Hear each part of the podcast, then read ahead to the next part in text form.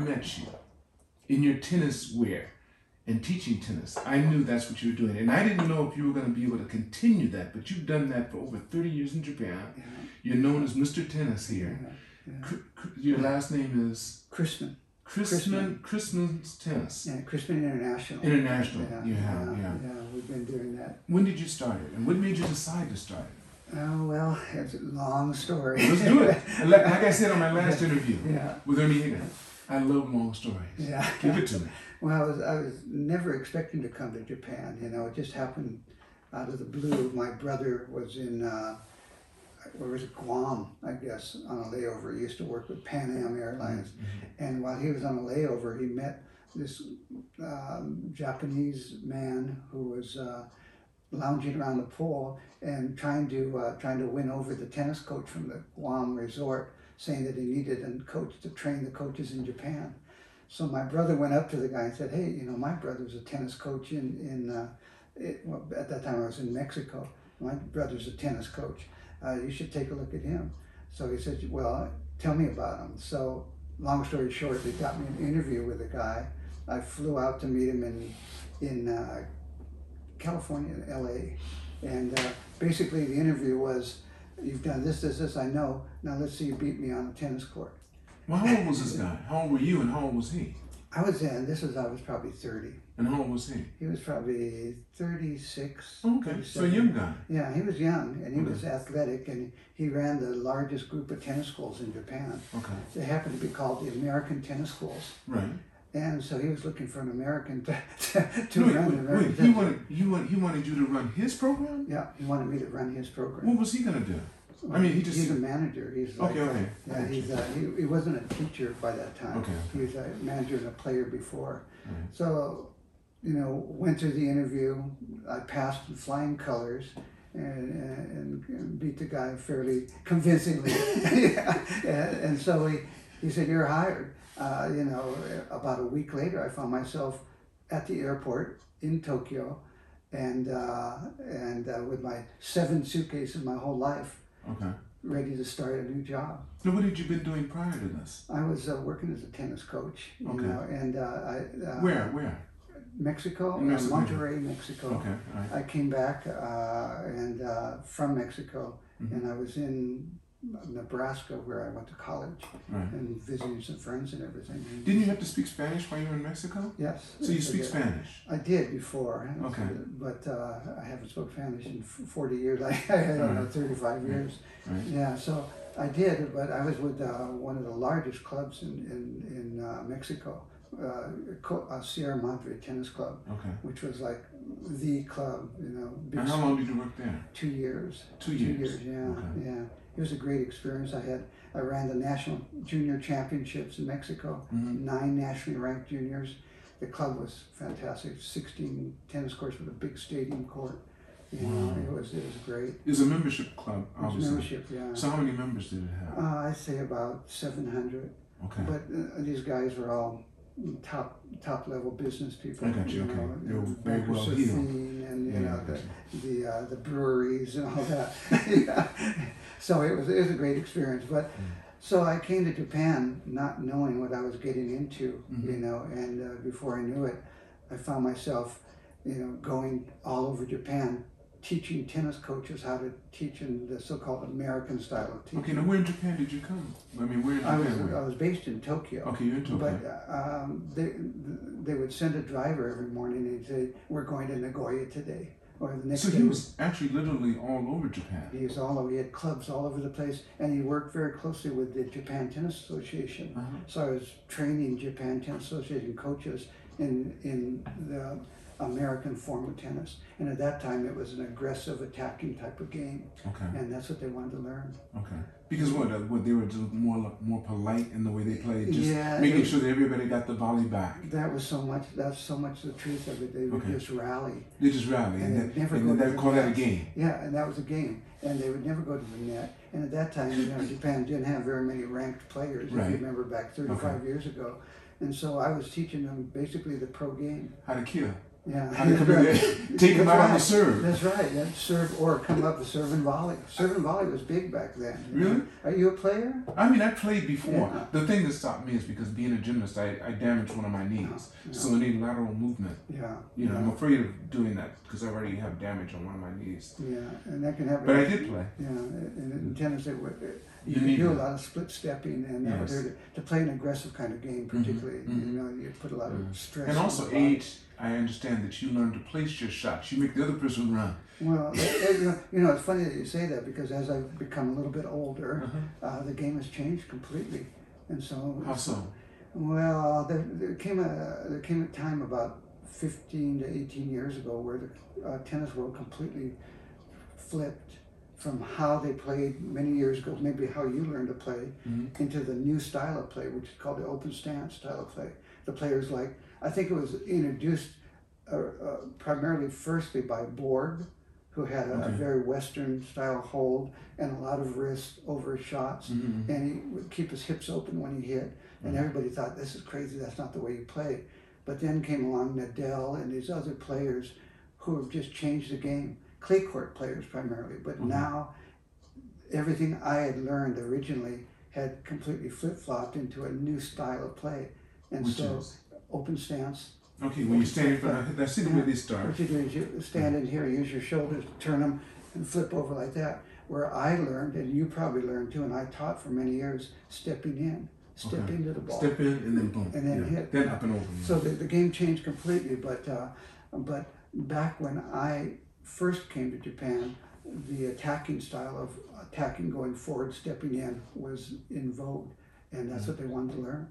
wow. You know, so I spent so many months going to these different schools, teaching these tennis coaches a whole new way, not knowing any Japanese, Right. but they asked me to teach it in English. Okay. You know. So so they got two lessons for yes, one. English They're lesson listening to end of tennis lesson, yeah. right? Gotcha. Yeah, so it was uh, it was really a very interesting challenge for me. so so during that time, okay, so you were single when you came here. Yeah. Had you ever been married? Uh, yeah, but for a little while. You don't even like talking No, about I that. don't. That's probably why I left Mexico. But, uh, but Oh, so you're married in Mexico, no, I married, then went to Mexico. and then went to Mexico. Yeah, Okay. yeah, so Wait, with your wife or without you? with my wife. I don't know. You, Yeah. you got married Yeah. today. I'm out here, Yeah. and then you went to Mexico. Yeah, I'd rather not talk about that after. Okay, let's not talk about it. But anyway, so you came here. How long were you in Japan before you got married? Uh, two years. Two years. Two years. Did you meet your wife on the tennis court? Uh, no, no, I met my wife.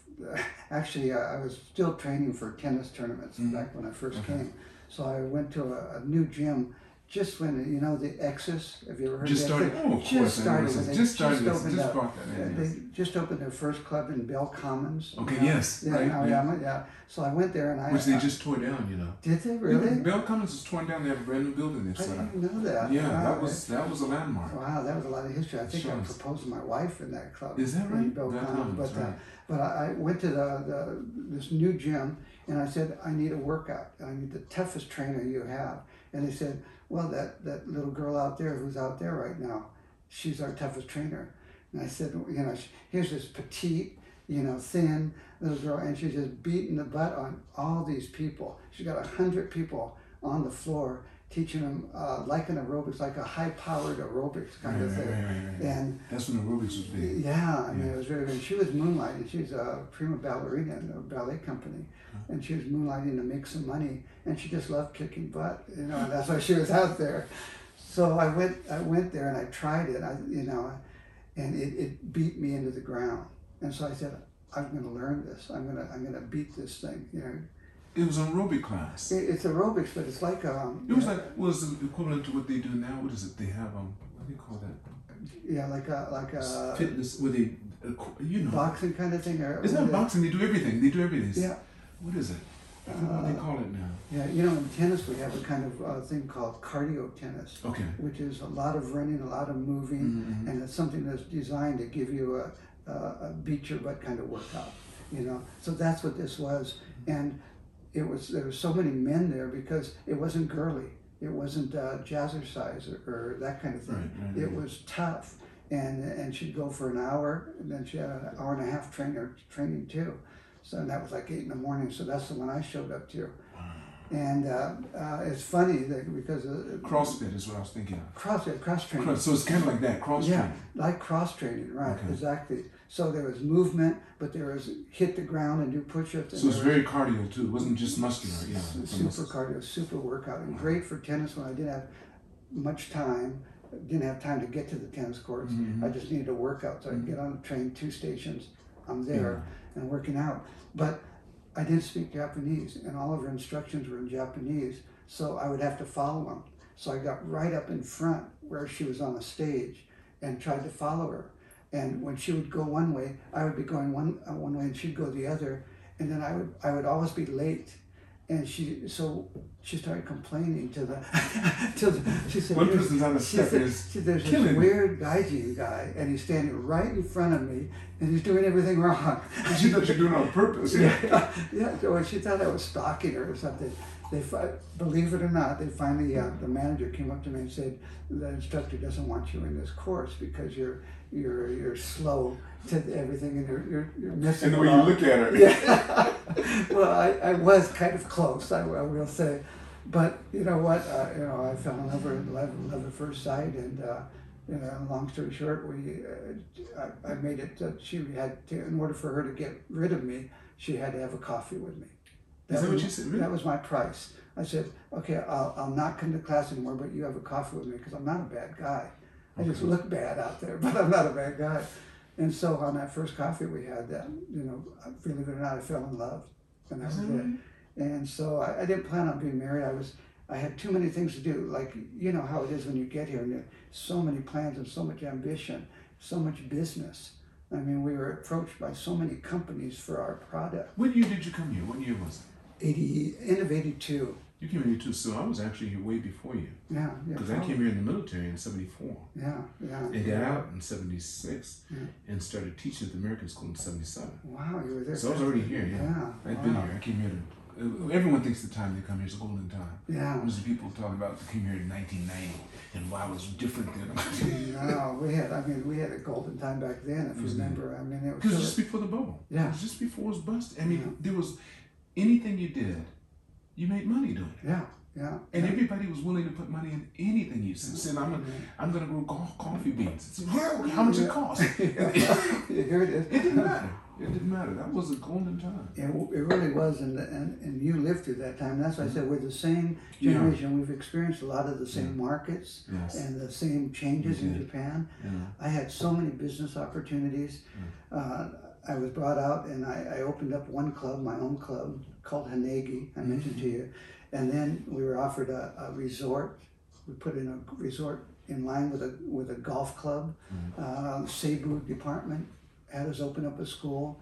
I mean, there's so many things. So you never had, you never had kids though.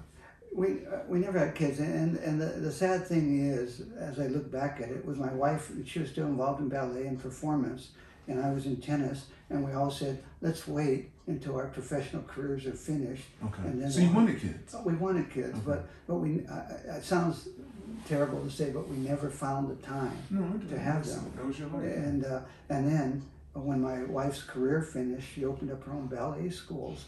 So she had three, four schools. We, we both were teaching hundreds of children, hundreds of children a week.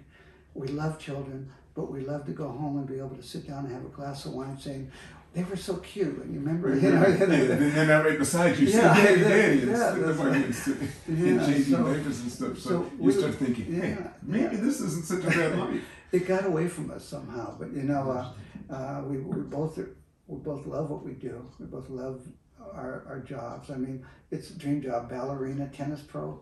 What else would you want? And you've been married how many years now? Uh, Thirty-four years. Wow, Yeah, congratulations. but it's been man. great. It's been great. It's- it seems like you- not yeah. enough. You know, um, everybody says you know marriage is tough and everything. I think we fought twice in our whole life.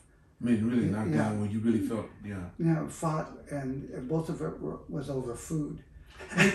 Over food? Over food. She wanted this, I wanted this, and we said, "You always get your way. You always get." And we It fought over food. over food. Both times or just? Both times. Both times was over food. That's nice. Yeah, we we've always had a great relationship because we're saying, a teacher is a teacher, and you can And you relate can relate to people. relate to people. That's In fact, that when I first opened our, our program, our little tennis program at TAC, Mhm. um, I had her train my tennis coaches because she ran classes of three year. She can take a group of 15 and 16 three year olds and have them doing exactly what she wants them and control them for 45 minutes to an hour. Three year olds. No, no, wait. Yeah.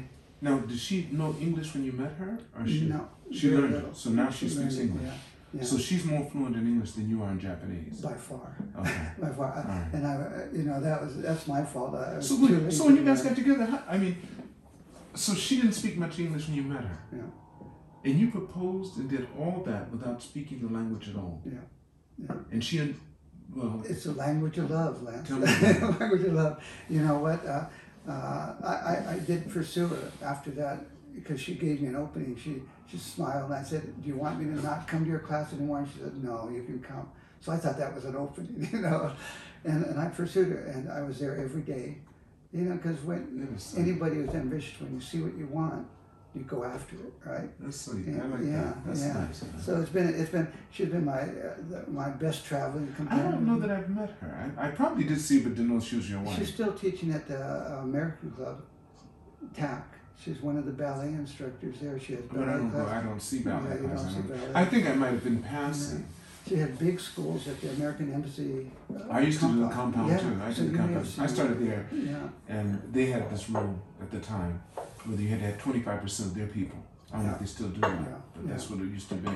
So we had a program there, at least. uh, Mm. So and, and many of our schools were in the same places. Right, so they we sure had- were. So we yeah. always crossed each other, Yeah. and I always found you to be very pleasant. And then one time I was speaking with you, and you said, "You know, my brother has a." I told you I love Mexican food. Yeah, you said, "Your brother has a Mexican restaurant." So I went to his restaurant several times. Yeah, it's did. such a small world. It is a small uh, world. As I said, he was with the airlines, but then his wife, who, funny story about his wife, uh, His wife Uh, is also Japanese. Japanese, and uh, the father is Katsuhiko Haida, who was the original uh, Hawaiian singer. He brought Hawaiian music to Japan, famous for his ukulele songs, and you know, and uh, and so she's well. She, her family was well known in Japan in that generation, you know. And so is he still married to her? yeah, he's still married to her, and they have two children. Yeah, they have two boys, older. Men, well, the boys they must be in their thirties or older. They're in their thirties, yeah. Okay. Yeah. Age in fact, my son, In fact, my uh, my uh, nephew Eric just had his first child.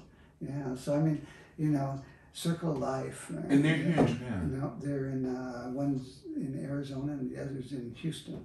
No, something else. Now I know you, you had. I don't know if you want to go into this because I know your your tennis program. You had it at TAC for a while and you had an issue Mm. during that time because I didn't see you for a while and I didn't know what was going on. Mm, mm. I hadn't seen you, and I saw someone teaching your class, and I figured it was one of your instructors. Because I don't see you a lot anyway, because you have your instructors teaching. Yeah, yeah, that's right. But then, do you mind talking about that? But Uh, I you have to get into details. Yeah, I don't want to get into details. It's just a matter of uh, um, lately, the last few years, three, four years. I, I told you I did a coffee farm and everything. I've been I've been looking to diverse and do other things, Mhm. right? And so I was looking for somebody to take over the, the crux of the day to day business.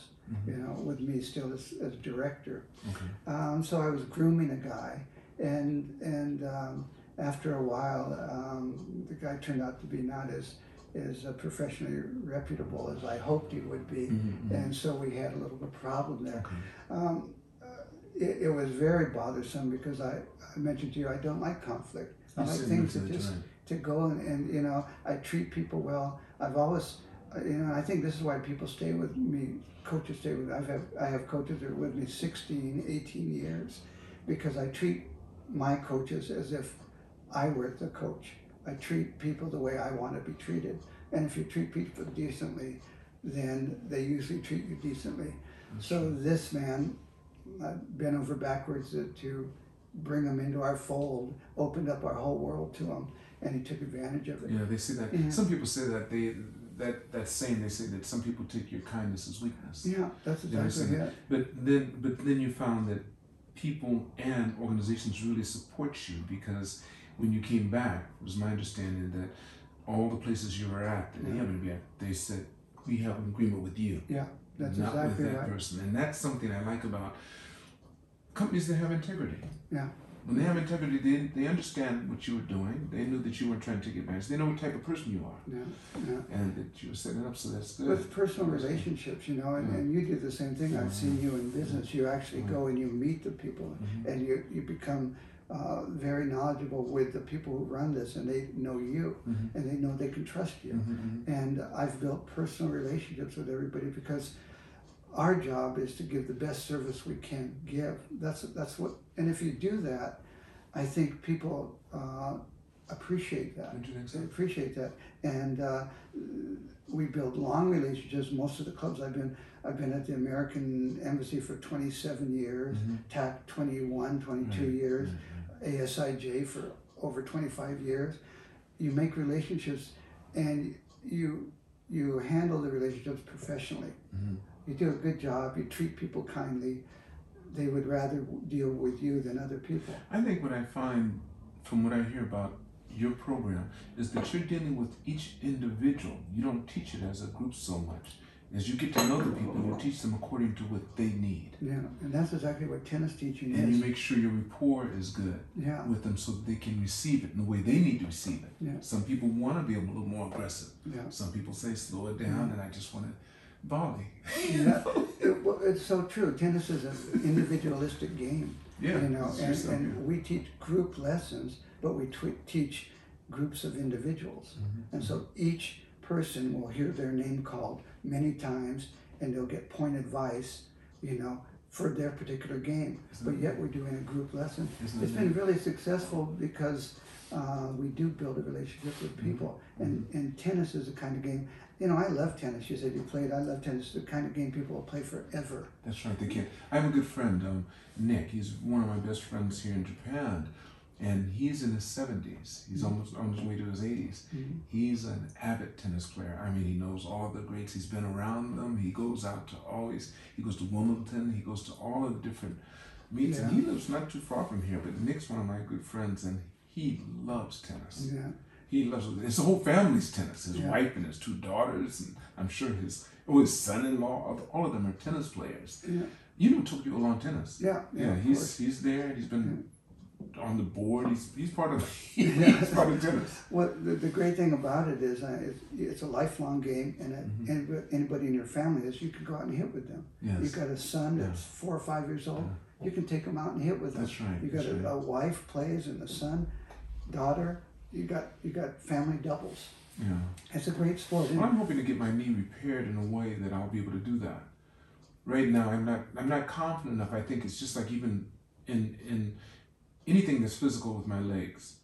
If it's you know um, um, sharp movements any direction, Yeah. I'm a little careful because it doesn't take much to damage it. So I want to, if I can get stem cell, cell or they come up with some sort of fiber, because I wear a brace on it whenever I'm walking. I walk in the mornings. Mhm. And I built up the muscles around it, but I'm just concerned. I want to play tennis. Yeah. I used to be really good in, in, in racquetball. Not um yeah, racquetball Yeah. Yeah. inside the little court. That was my sport, and it's the same as tennis, Well, but I even more because you really are fast. that. Yeah, I mean, you're so athletic, you can pick up any sport. It's, it's funny you should say that because my new project, and it's kind of a secret project, but I've been working on it and building up. You want to tell it now? Know, I can talk about it, talk about it, but it won't be it won't be uh, true for another few years. Okay, Uh, right, right. But I've been working on, on the technique of, of teaching tennis to people who are a little bit older and, and don't move the same way. Right. Because I, I hurt my knees a few years ago too. You know, being on the court for 40 years Mhm. will do it. Just back And, and I find the way, I, I was just out with our coaches yesterday, our, our new head coaches, a guy who's a Princeton doubles champion, he was a an NCAA champion at doubles. And I try, and I was on the court trying to hit with him in, in a doubles match. And I realized that I don't have the reflexes I had way back when. I don't have the movement. And so I have to play tennis in a different way. And I'm, and I'm formulating that way, and I'm going to call it vintage tennis, uh, where, uh, where people can move and cut off angles and not have to run, but move to the yeah, angles of the return of the ball. Anticipation Mhm. and the way you play it with more spins and more control rather than power Right. you know right. and there's a way to be done where we can get 70 and 80 year old people who don't move as well, who have, like you and I, maybe Mhm. bad knees, Mhm. but they can still play a good game by not overdoing it, That's right. still can win. Yeah, You know, although I didn't beat my coach yesterday, I was trying some of the techniques, and some of them can work. yeah, yeah. You know, so, Well, I think if you well, you talk with Nick, I can introduce you. I'll introduce you to him, and maybe you can go. Have you been over to the Tokyo Lawn Tennis yeah, Club? I used to go. So, like, I've seen the guys over there, and these guys are up in that age, Yeah. age bracket, and they're playing. They're Yeah. playing well too. Yeah. So I mean, there's no joke. They know how to cut off the angles. they Yeah. how to get you, they know how to, to lob it over and make you run up to the net. And they, they really seem to know. A lot of people seem surprised that there's so many older, older Yes. people playing tennis. Uh, the, two years ago, there came out a study in Tennis Magazine, which is uh, the worldwide magazine uh, that goes mostly to consumers. And they had a study in there that they, they studied a lot of the sports and how it affects longevity. And they found out, and this is no lie, this isn't promotion, they found out that people who play tennis twice a week added a, a minimum of seven years to their would life. imagine they would. Yeah. Seven years to their Yeah. life. And it was about movement, but it was also about the cognitive.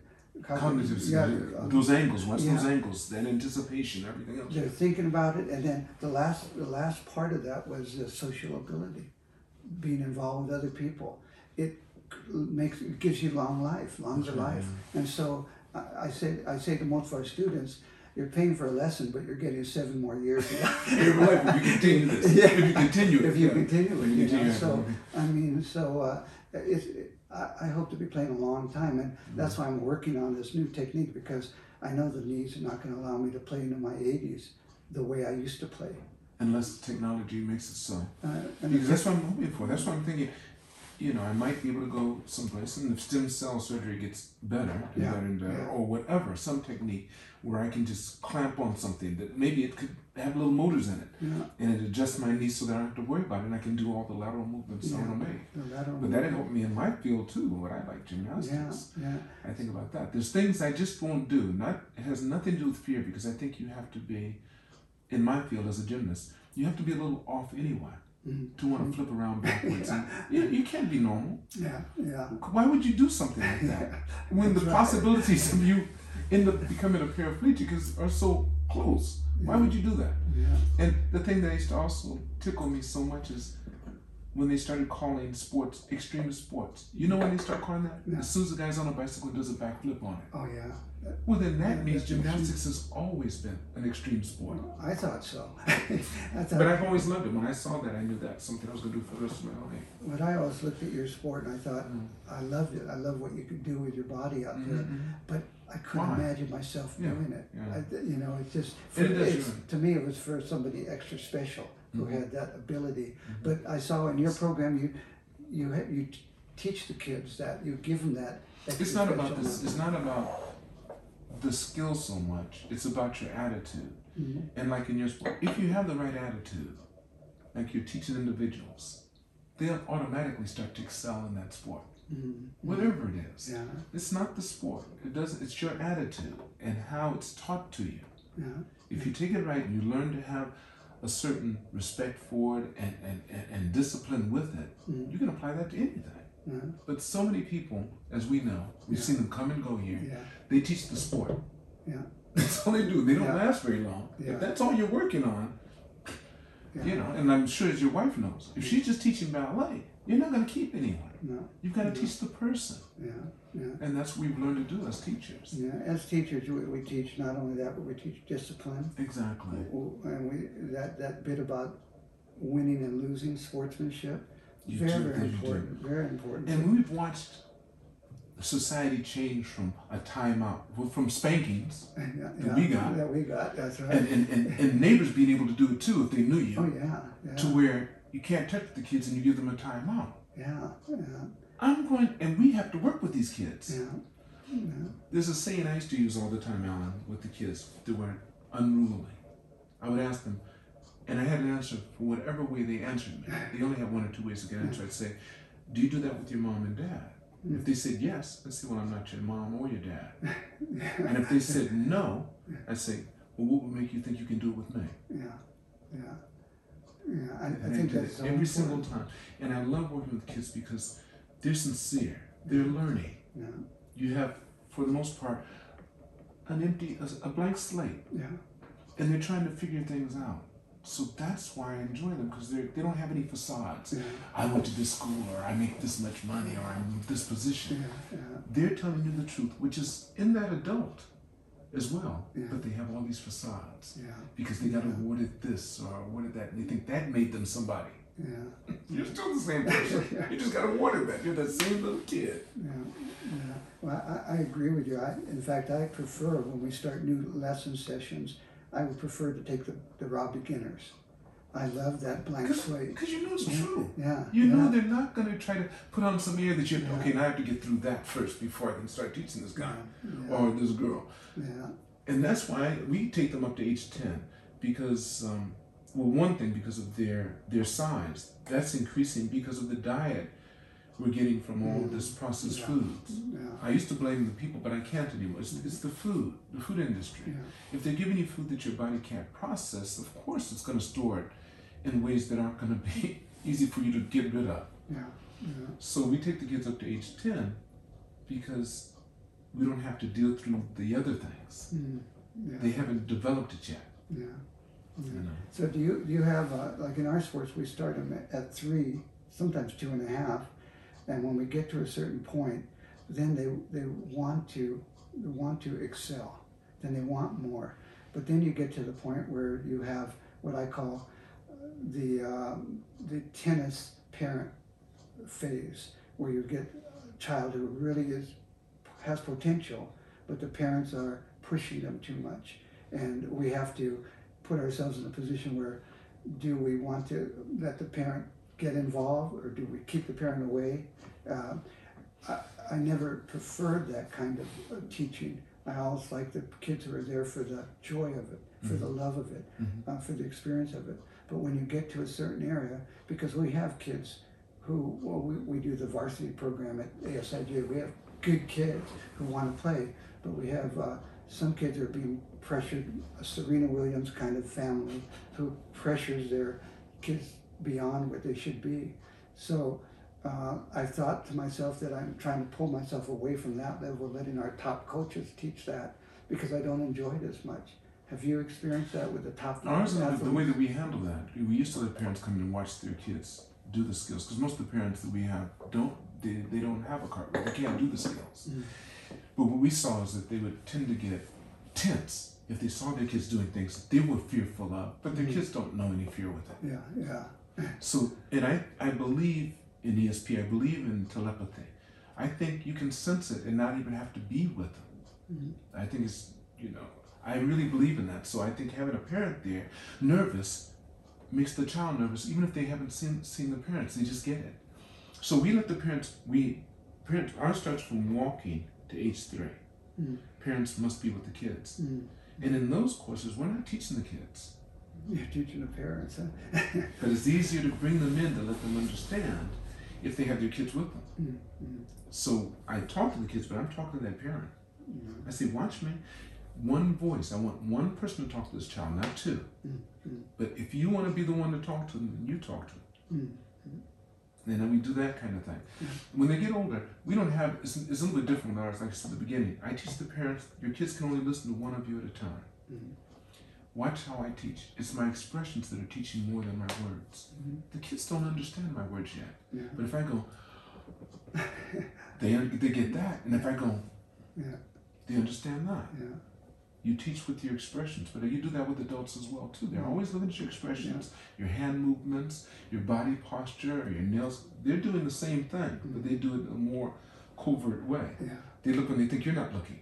they try to see, did that guy smile? Is he doing like this? He's offering, he's offering me a deal. Yeah. So that's how we do it. That's Yeah. ours is just a little bit different. But I, I see what you're saying about having the parents get involved. Yeah. But I think one way to handle that, I think, is just to let them know ahead of time. Mhm. And I've told parents before, if I think, I'll ask the kids in my class if they're older, are you being forced to come here? If They say yes. Then I say, okay, I'll talk with your parents. And I tell their parents, your kids really aren't that interested in doing this. Mhm. You need to find something they're interested in doing. They're not interested. Because also, it's not good for an instructor That's not our job to try to make the kids want to do the program. Mhm. They have to come in with that the beginning. Yeah. Now I can show you how. You don't say you're going to learn how to do physics regardless if you want to or not, because that's what I do. You don't. You're going to ride this horse because I'm a horseback rider. You don't. No. Yeah. They have to come in wanting to learn physics. Yeah. They have to come in wanting to ri- ride the horse. They're not afraid of it. Mm. So that's how we take it. Yeah. Don't. And I just tell them, I'm sorry, we don't want your child in the program Yeah. because they don't want to be in it. We'd love to have them if they wanted to be in it. Yeah. But if they don't, I discourage them from doing it because then they start disliking the sport. Mm. It has nothing to do with the sport. No. No. It's your feelings about it. Yeah. The sport's a lovely sport, whatever it may be. Curling. Yeah. I don't want to do it. I'm going to have to curl no matter what. Would you like to be a curling coach? Uh, yeah. Well, we had we I had to change my way of th- of thinking about teaching tennis when I came to Japan because First I of all, yours was communication. You didn't have the communication, so you had to be pretty much physical. uh, a pantomimist. Yeah, yeah, but very physical. But but it wasn't just that because as I when I left Mexico, it was a national program. We had nationally ranked kids. It was a top-notch program. Courts all over the place. I'm from Southern California. We have courts at every park. Yeah, you were born where? Yeah, where, in where? LA. LA. So no, what- I was what- actually born in, in Sacramento, but I grew up in LA. Where in LA? Uh, North Hollywood. Oh, but see, we're so close. What's what high school? What did you wait? You grew up. You went to school, and you went to high school in LA. I went to high school in LA. What high school Huntington did you go Park High School. Huntington Park. Yeah, Huntington we didn't Park. compete against you. So you were in the what Northern League? Um, What was your league? yeah, you were in uh, the Southern League. Yeah, I think it was Carrot Valley League or something Okay, like okay. Because uh, we didn't. I don't Yeah. think we. But we we competed against one of our friendlies was Chatsworth. You remember Chatsworth? I've heard, I've heard. Very, very. yeah. That's where they did Dobie Gillis and all those Oh. TV shows. Oh, Chatsworth, yeah. where they had the wealthy kids. We went there, and that was the first time in my life I ever felt poor. Yeah, And we went to compete against them. yeah, God. I realized there's a big gap between what we had, what they had, and what we had. yeah, yeah. But yeah, I'm from LA too. Uh, yeah, but I'm from. Yeah. In my area, though, in my school area, we all the schools were poor. I mean, we had Bell, we had uh, Was it was it heavily Hispanic area? Hispanic. Yeah, it was it was a changing neighborhood. Okay. It was a changing That's most of those neighborhood at that neighborhoods. time. Yeah. It's always are. The immigrants, people come. I went back and, and most of the in Huntington Park now. Most of the shops are tiendas. Oh, what? They're Mexican markets. Around, Yeah, yeah. yeah. So, well, my neighborhood was black. Yeah. Well, when, we, when I was growing up, we had white people in the neighborhood. They all moved out to Palos, to, to Pasadena, Pasadena. yeah. Pasadena, yeah. Palos Verdes. They went out to those areas. And blacks moved in. Then you'd have Hispanics here and Japanese over in this area. There weren't many Koreans. Yeah, You had Japanese up in this area, up in the Crenshaw area, and we were by USC yeah, in that area. Then you had Mexicans were in East LA. yeah. That's that's the area where our school. That's where we yeah, East East LA, LA. yeah. Yeah, that's oh Yeah. yes, I know Yeah. your schools. Yes, Bell and Bell- Gage and, and and uh, yes. uh, what other schools were there? Huntington. Park. They anyway, Huntington yeah, Park. yeah, yeah. But you know, imagine at that time, and this was a lot of years ago, playing tennis was not considered No. a very manly sport No. back then. Well, know. neither was gymnastics. Neither was gymnastics. Yeah. That's right. Yeah. In manual arts, our team was the team that put masculinity into gymnastics. Yeah. Because they said, well, first of all, in California, they said there's only two types of Californians: gay and motorcycle rider. I made sure I got a motorcycle ride. I made sure I got a motorcycle. But that at that time, because LA was so liberal, we had Yeah. we had Griffith Park, Yeah. we had all these good areas to go to. We had the national, we had the museum, the county museum, Yeah. Yeah. National We Museum of field trip there. I Oh think. yeah, Yeah. we had all that. Well, I lived by it, that area. Yeah. Yeah. So all that area now is all Hispanic. Yeah. That whole area, but it was black. When I, well, it was white, and just as I moved in in the fifties, I was born in fifty two. So growing up, I remember white neighbors, and then they moved out, and there was upper income black Yeah. because we had two story homes. Everybody had a job. We had nobody had fences around their lawn. We had beautiful lawns. Everybody, you, I mean, we used to run from one corner to the other corner, jumping over the sidewalks that came between the lawns. Yeah. That's how it was. And we rode our bicycles down there on Christmas, and it was. You it sound was like a rich neighborhood. It was, it was, it was, it was considered, it was considered Yeah. upper middle class. Yeah. palm trees Yeah. lined the, palm Yeah. trees lined it, but let me tell you what happened. Yeah. Then they cut them down in the early 80s and put a park up, and that's when they pumped a lot of drugs into this to black areas, Yeah. and lower income areas. Yeah. The drugs started popping up Yeah. because there was my first bank account was in the bank down the street, Bank of America. Mhm. And I walked to this. I remember my father put all of my change in my pockets, and I had to be maybe six years old. And he watched me as I walked down one block, the next block, and there was the bank on Adams Avenue in Yeah, Halldale. I know those. Yeah. yeah. Adams and Halldale. Yeah. There's Bank of America. I go up there, and he gave my father gave me a note. And gave it to Lisa. Says, "So you want to start a bank account?" And everybody was white. Yeah. And I took my money out, and they came around. They thought I was so cute, and they took it and counted all my pennies and my nickels, and gave me a little green bank book and put how much I had in there, ten dollars or whatever it was worth of coins.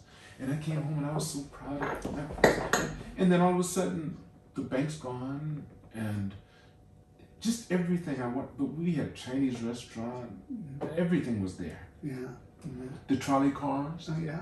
Yeah. went down Adam Boulevard, Yeah. right down there. So all that, and I watched it change. Yeah. The palm trees, they cut them all down. Yeah. But we grew up with that. Yeah. Palm trees, they I was down in, you remember area by Florence Avenue? I know Florence. Yeah, yeah. That's where we were right off of Florence. Yeah. And uh, it was really, it, it was uh, a, I would say a poor area. And my father, who was, you know, a white guy, and we were living in a kind of a Mexican American area. Your mother was from Spain. Yeah, mother was from Spain, Spain. father's Pol- Polish, but they divorced early. But And everyone did. yeah, yeah, Oh wait, in those days, Yeah. in the Yeah. '60s, they get divorced. yeah, yeah. Because that for whatever, because women were starting to get their starting to get jobs. and, Independent. You know, they were independent, Yeah, so they weren't right. putting up with it anymore. That's right. And they all divorced. So you stayed with your mother, or your father. I stayed with my mother, but I used to go with my father. Typical story, father for summers. And so eventually, one summer, I decided I didn't want to leave anymore. So I started bawling, and my father started bawling, and my mother said, "Okay, you stay with your father then." Your father started crying to crying Yeah. too. He wanted to keep you. Yeah. But what about your brother? Well, he had no say in the matter. He stayed with your mother. Yeah, stayed with the mother. Well, how far did they? Well, did your father stay in L.A.? yeah, my father was in this area by Florence in L.A. Okay, and my mom was up in North Hollywood. Okay. Yeah, so it was, it was I mean, you know, soci- socially it was probably one step up where my mother lived, right? Okay. But uh, so I didn't, I- you know, my father and I, we didn't have much. We lived in a small apartment and everything. In fact, people find it interesting the story of how I began tennis How'd you begin? because um, it was over one Christmas. We had no no money for toys or anything like that. But a knock on the door Christmas Day, and a man who lived in the, the kind of apartment building that we lived in, I, I had seen him before. He presented me with a tennis racket. He was a sales rep for Spalding, and he said, "I noticed that you're in, and I wanted to give you this present." And it was the only present I had. I mean, the only present I got that year this Spalding Pancho Gonzalez model. You remember Pancho Gonzalez? You know that name? I remember. Pon- Yeah, I remember yeah, the name. Yeah, Yeah. Poncho so it's. Pancho Gonzalez model from Spalding, and I loved it, you know. But we had no money for tennis balls, so I went to the park and I looked in the bushes and I found some tennis balls, and I took that racket and I started hitting up against the wall, hitting up against the wall, and finally I, I, got good enough where some of the old guys who were playing there asked me to, to have a hit, and they started teaching me these old guys, you know. Uh, And how never- old were you during this time? Were you in your teens or were you? 10, 10? 11, yeah. Uh, 10, 11, just started hitting, just started hitting. And then my father, who had very little money, um, scraped together enough for a private lesson. I remember it was $5 for a private lesson. Scraped together and got me a private lesson. Vince Gilbert, I remember the coach, the first coach I ever took a lesson from. And he said, Yeah, you could play, you just need to practice, he said. And, uh, and uh, he told me what I was doing right, told me what I was doing wrong. I started practicing and became uh, my freshman year became high school uh, number one singles in the varsity. You know, and- father, yeah, he started wailing again. yeah, and left from there. But all from you know my father's love to, to be able to put together the money to get a lesson, and from the kindness of the Spalding man. In fact, when I first got into Japan, the first thing I did was look into the Spalding rep here, and I said, "This is my story. I want to promote your rackets." I used Spalding and Spalding bags, and I did for the first five years I was in Japan. I promoted them. Wow. Yeah, and then Spalding went on to the tennis business uh, all over. Yeah. and and so that was that. But But your father, so is your father still alive? no, my father passed away very early. Oh, did he? Yeah. How old were you when he passed? Uh, he, he was 56 when he passed, but he was a he was a smoker from that generation. Cancer. Of course. Yeah, from that generation, two Yeah. packs a day, man. Yeah. You walk in the house. Everyone and you did. That was, that was, that was, yeah. Good thing about that was it put me off from ever smoking. Same Yeah, here. My yeah. father used to smoke. We had a in the car, and it'd always be a misty day, sometime early in the morning. And he started smoking, and I remember being five or six or something, and he started smoking, and I, it started accumulating up on the roof uh-huh. and coming down, like this, and I get lower and lower. And I said, if I get when I get old, I'm never gonna do this to my kids. And he wasn't being mean or anything, but he'd sit and I'm just, and, you- and you couldn't roll, roll down the window because it was too cold or something at the time. It seemed like, oh, It's a ter- it was a terrible habit, and never- you know, and, and yeah, But they didn't know. Come on, they, and there was, there was the air. yeah, that was the Okay. time where they said smoke them if you got them, you know. The Marlboro man. Come on, who didn't want to be the Marlboro man? Yeah, that's right, that's right. But but you know, our fathers probably saved our lives, you know, at that sure time. So so uh, yeah, I, that kind of thing, and and so I what, what happened? How old were you when he passed? Oh, I don't know, maybe Were you still living with him? yeah, no, no, I was, I was You'd already away at that time, yeah. I was away, I went to school in Nebraska, so I Oh, was so in you. Nebraska. Oh, so- Yeah, so- yeah. So I came back and, um, and uh, I stayed with him, you know, and uh, the problem is that I stayed with him a couple of weeks and then the week I left to get back to school, that's when he passed away. He wasn't in the hospital already. He was in the hospital. I, I went to the hospital, he was in What the about your hospital. brother? He never lived with your father. No, I never lived with my father, yeah. You know, so that was kind of a sad thing. That's the problem with Divorces, sometimes. divorces, you know. So your mom. So what about your mom? Did she? She had remarried and she, She's she's still doing okay. No, she. We lost her to COVID, and in, Are you uh, kidding know, me? in Really? uh, February. Oh, Last I'm so sorry. Sorry. First, probably one of the first kind of cases. Yeah. So that was a. Is she still in LA? And she no, she was in Arizona, retired. Okay. She was in a retirement So home. she was what? How old was she? Eighty-eight. 88? Yeah. And she died because of COVID Yeah, well, Respiratory. It was respiratory. Respiratory, and they didn't. They weren't calling it COVID at that at time. time. Yeah. And when did she die? When was? February Last year. fourth or something. Yeah, so it was at the beginning of that. Mhm. I mean this year, yeah. So. Yeah, so yeah, that was a sad thing. But you know, uh, as I said, circle of life. She passed away, and then now we have my new, my new uh, nephew, or new niece, Izzy, Yeah. was born to my my nephew. So yeah, so that was sad. Mhm. But uh, you know, the great thing about sports, and you probably find it, is uh, it's kept me alive. It's kept me active. I mean, uh, even during this time of, of COVID, well, Oh. they closed all of our schools. That's, didn't they? And, and, and, and decreased your numbers of people. But I, I don't. You're doing other things outside of your sports, aren't you? Yeah, I, I have been. For I I, have mean, been. for income, you do Yeah, other stuff. Not for income, for enjoyment. I mean, Enjoyment, uh, you, uh, you, we know each other, so you Mhm. know that uh, my business hasn't been uh, growth, growth, growth. I've, Right, I've it's never. I've never been driven by the money. Same I've here. always been driven by the love of the sport. Same here. And I love my Same free here. time. Matter of fact, I because I, I got involved in other businesses. I had a I had the largest used scanner business in Japan. I Oh yeah, I used to buy used CT scanners Mhm, in Japan. So I did that for ten years. mhm. And a lot of the funds I have from that that I got from doing that, I invested in the program so I could continue it. So it never mattered Yeah. to me Yeah. what happened because only one time I thought about the numbers when I was a teacher at the American school. And I taught PE there and I had to do a You were a parent teacher PE conference. teacher? I was a PE teacher at the Oh, American I School for three years, yeah, yeah. Wow. They hired me there from 77 to 80 at the main campus in Chofu. Yeah. And um, that's when I saw Peter Burwash. He came there to give a little demonstration. I thought that was so yeah. neat. Yeah, and I met him in person last year, year before last, at the West Hotel. We came there and talked. He's older now, of course, Yeah, yeah. but he came there. Um, I was, when I was there during that time, I had, they had this parent teacher conferences, and during that time, I'd have to take, because I was an elementary school PE teacher, the first grade to the sixth grade. So that meant about 100 kids Mhm. at the same time in the gym. And I had the kids, but they knew me because I taught each one of the classes how to get in line. I said, get in line, da da da. So I'm teaching about, let's say 100 kids or 80 kids. Yeah. And I'm thinking, each one of these kids, if they paid me a thousand, yeah, that'd be You yeah, started thinking about eighty that, thousand. I thought that's the only time I ever thought about it. yeah. And I thought, why am I doing this when I have someone over me When I could be doing this on my own, Yeah. but I never liked that feeling Yeah. because it lasted. That lasted for a very short time, where I thought because because you really can't make it off of that and really teach, because you have to give more than any amount of time. Yeah. You're invested emotionally. Yeah, That's right. So it, it changes from that. So I that like I said, that was a very short lived thought about money. yeah.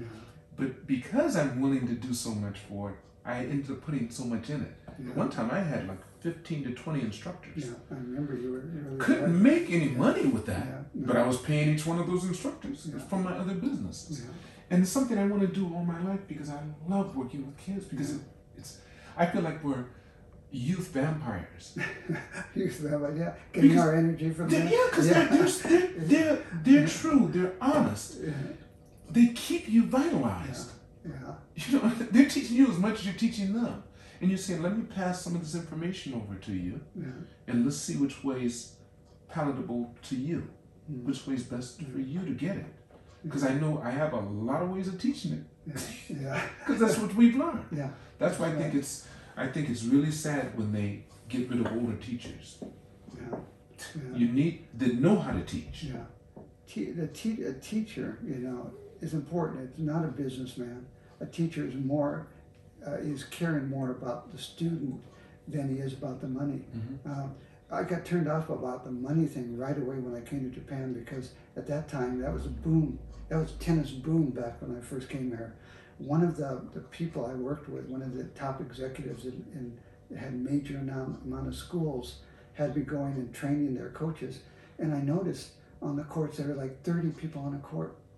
30 people on a court and they would have they'd have two guys who they called invitees or invitos, you know, hitting balls and they'd say hi, hi, hi. Well I sat down and watched one of these lessons and I noticed that each person hit the amount of 60 balls during that hour lesson.